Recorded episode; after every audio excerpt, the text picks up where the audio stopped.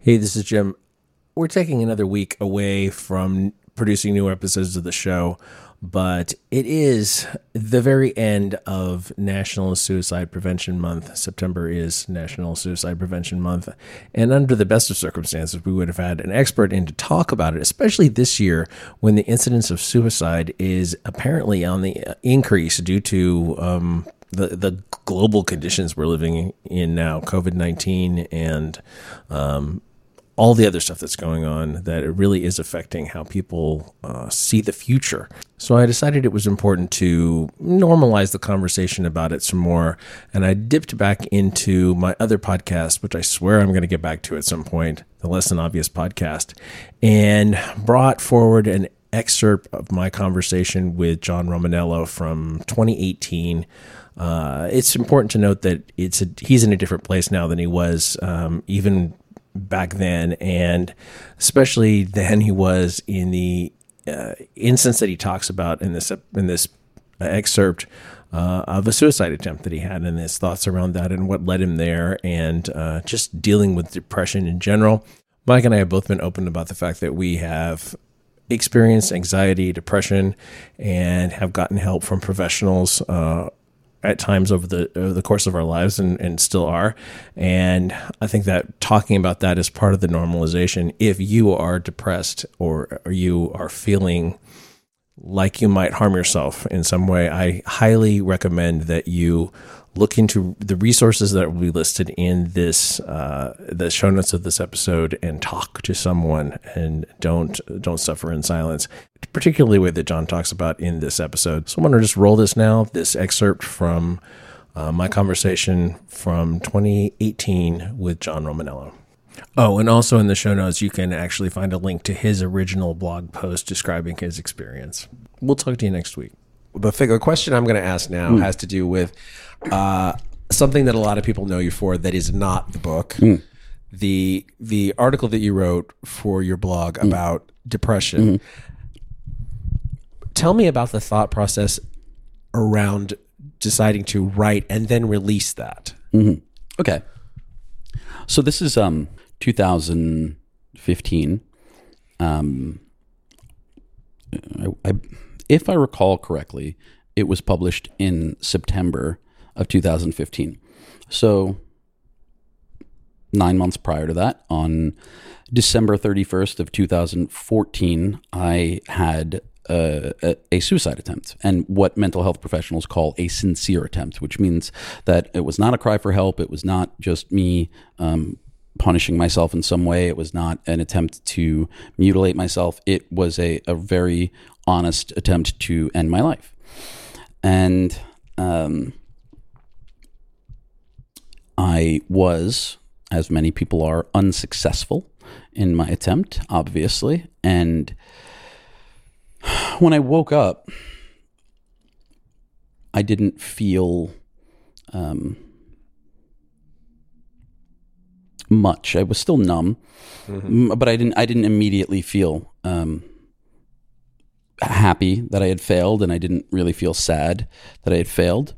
But when I I had gotten a hotel room, and I had, I had you know, probably the least reliable attempt to way to try to kill yourself is alcohol and pills. It, it can work, but yeah. it's certainly not as uh, cut and dry as a gun or, or something of that nature. But um, so when I when I left the hotel and I went back home, what I did feel was intense shame, intense shame about having made the attempt and the idea that I didn't there was no note. It was i just thought i what kind of terrible person would do this? I locked myself in a hotel room and i just tried to kill myself. And had i been successful i simply would not have come home. And no one would have known. And some maid would have found me. And right. they, then from there they would have had to work to track down my wife uh-huh. and you know like think about like all the people you're inconveniencing with that task and and, and you know you've irrevocably changed the life of everyone who comes in contact with it. You know, because it's not just your kid has lost his father and your wife has lost her husband and your friends have lost their friend. It's also like there's that maid who de- gets for the rest of her life. She's saddled with that story of like, oh, there was that time that I worked at this hotel and I walked in and I found this fucking guy dead. Right. And, uh, you know, and I just, it was intense shame. And so I didn't tell anyone. Um, At all? no, I did not tell. I, I don't. I. How did you manage that? Because I don't know. I my impulse in in those situations, even if I feel like if even if I feel shitty about something that I've done, is eventually it bubbles to the surface because I cannot keep it down. Like I have to share it with somebody because I got I can't dissipate it by myself. Um, I'm particularly good at compartmentalization, I think. Um, so I didn't tell anyone for at least six months, and then um, Negar and I were in in couples therapy, um, which so much of that was just about us learning to communicate, uh, partially about my depression, right? So something to know is that I I was diagnosed with depression when I was 17, and I didn't tell anyone my entire life. I my mom knew, and then I took my medication, and then other none of my friends knew. Not a sing like I'm talking about guys that I've known since I'm 15 years old, who I am with whom I'm still friends to this day, best friends, and they did not know. Like you're you're familiar with Joel Marion, obviously, who's a guy a guy I've been friends with since I'm 19, and Eric Cressey and and all the the, the other fitness luminaries who have known me forever. Um, none of them knew, and it was just something that I always hid because I didn't want to bother anyone. I didn't want my problems to be other people's problems and so on. And so I uh, it it came out in couples therapy, and um, and I couldn't explain it. I couldn't explain to Neg why um, because I didn't know. Did she feel like? Did she feel responsible? Did she feel guilt, or was she angry that you hadn't told her? Or No, um, to her credit, she was she was sad and she was hurt, and but she was incredibly supportive, and she just uh, kept telling me how important I was to her, and important how I was important to the world, and um, she didn't do the thing that people often do, where they try to I don't, you know, where they get inside their own head and they're like, why don't you trust me? And then you just feel guilty about shit. She was, if there were a manual for how to handle someone revealing their suicide attempt to you, like she, she whatever list that would be, she checked off every box. She was incredibly compassionate and kind and beautiful and, and uh, made me feel safe. But she did have questions that I did not know how to answer. And so, it you know it came up a number of times between i guess maybe june or july and uh, september. And then i don't know one day i just i wanted to write her a letter. I wanted to write my friends a letter and let them know sort of what it was for me. And you know i i don't i don't I don't know what else I am or what else I ever could have been, but the only thing I have ever really felt I was was a writer. And for me, very few things in my life have ever felt real until I've written about them. And so I sat down to write. And um, the more I wrote, the easier it got to write it. And and it started out as this sort of attempt to explain why I had attempted on my life, or but really my depression and coming clean about it and opening up. And it ultimately turned into something else. I mean, I, I think that I think it is the best description of depression for people who don't get depressed. Hmm. I think it describes depression in such a way that anyone can say, "All right, I, I don't have that inside me, but I understand more about how it works inside of you." and that is sort of ultimately what it it is now. I I think for a long time I I um I, you know, it's, it's it is sort of impossible to describe. It's like trying to, you know, describing depression to someone who's never really been depressed is like describing the color red to a blind person. Right. You know, you can't, you don't have the language. But um, I think my intent for it was when I wrote it was it, for it to be cathartic. But the thing was, I wanted, I realized through therapy that it was very important for me to tell the people in my life that I was suffering and how I was suffering. And I didn't know how to do that. I didn't know how to have that conversation with 15 different people Right. or how to how to start it. And so it, it ultimately became easier to write an article to a bunch of to millions of strangers, you know, uh, uh, theoretically or, or hypothetically or, or that anyone could access than it was to sit down with my friend and tell him. kind of the worst thing that you have to do uh, when something bad has happened is explain it over and over again to a bunch of people. I, I think so. Having lost people in, in, in my life, people who are close to me, Yeah. explaining what happened or you know why it happened and talking about uh, why it was so devastating to me, either because of the closeness of the relationship or because how horrific the thing was. Um, it's just very difficult, even even what I've just been through lately, where I'm no longer dealing with people that I that I used to work with all the time.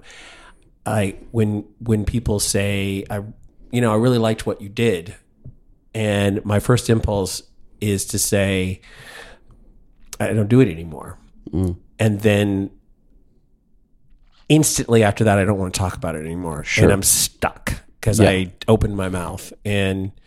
Uh, I would imagine that being able to write about it in the way that you did um, took away the need for a lot of repetitive conversations. Yeah. I mean, it, it fostered the need for a lot of follow up conversations. But Yeah. at least that, that first one didn't need to happen. You know, it was weird because it's, it's so interesting, like how things fall in your business. At, at, in 2015, like our goal was um, as a business for my company, Roman Fitness Systems, we, uh, you know, I, I was trying to be less active. And so I, I wanted to have more readily available content. So I did not need to um, keep doing the same thing over and over. And so one of our goals was let's collect as many questions as we can from our readers so that anytime in the future anyone ever asks a question, we can answer it by saying, Hey, I actually wrote about this here and sending them a link. And so it was like it just sort of the same thing with depression. And that wasn't the goal. It was just sort of an odd thing that happened. Um, That's great. Here, here here's, like- here's the briefing. All yeah, right. it's just like, hey, uh, I've got some questions about intermittent fasting. Great, here, read this. um, so, uh, you know, ultimately, I I wanted it to be this uh, letter to my friends and family and coming out and being like, this is what I go through. What it turned into, in addition to being very cathartic for me, um, was, from what I understand, as you as you mentioned, for people who do not suffer, uh, a very thorough explanation of what it's like, at least for me. And I th- think it also gave people who do suffer from depression a thing to hand to the to the people in their lives as well. It's like this is not exactly my experience, but this is a lot of my experience. Right. You know, like let's start here, and then we'll have a conversation after that. Yeah. So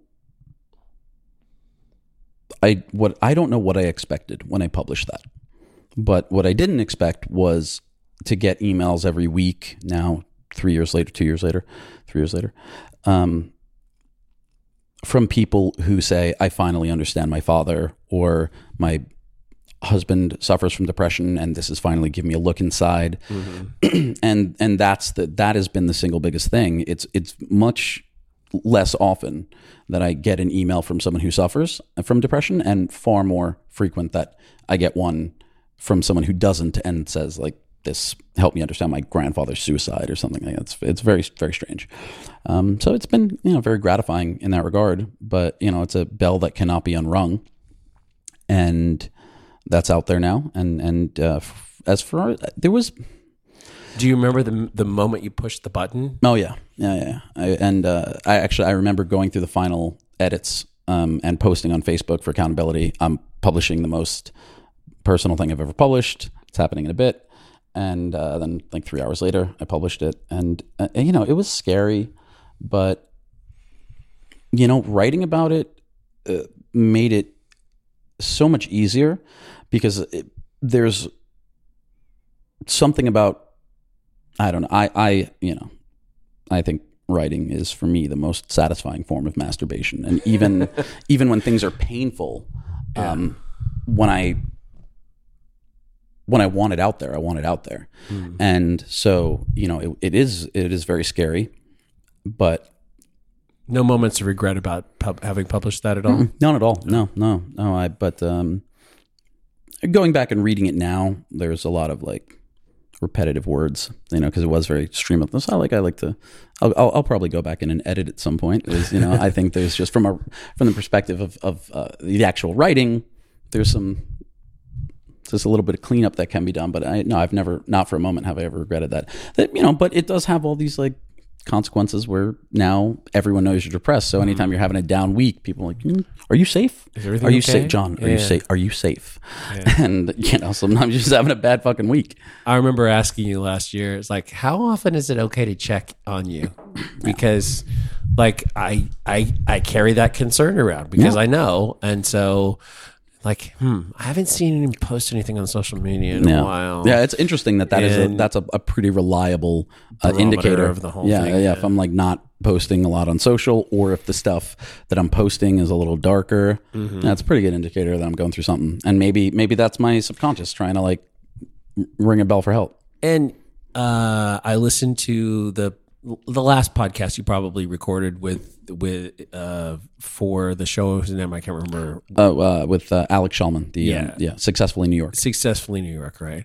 And the one thing that you sort of touched on, but like didn't reinforce that you were doing that I was sort of screaming in my head that hope hopefully that you would say was uh, like I remember uh, six eight months ago something like that getting a text from you saying look things are are starting to get a little bit dark and I want you to know just in case they get darker.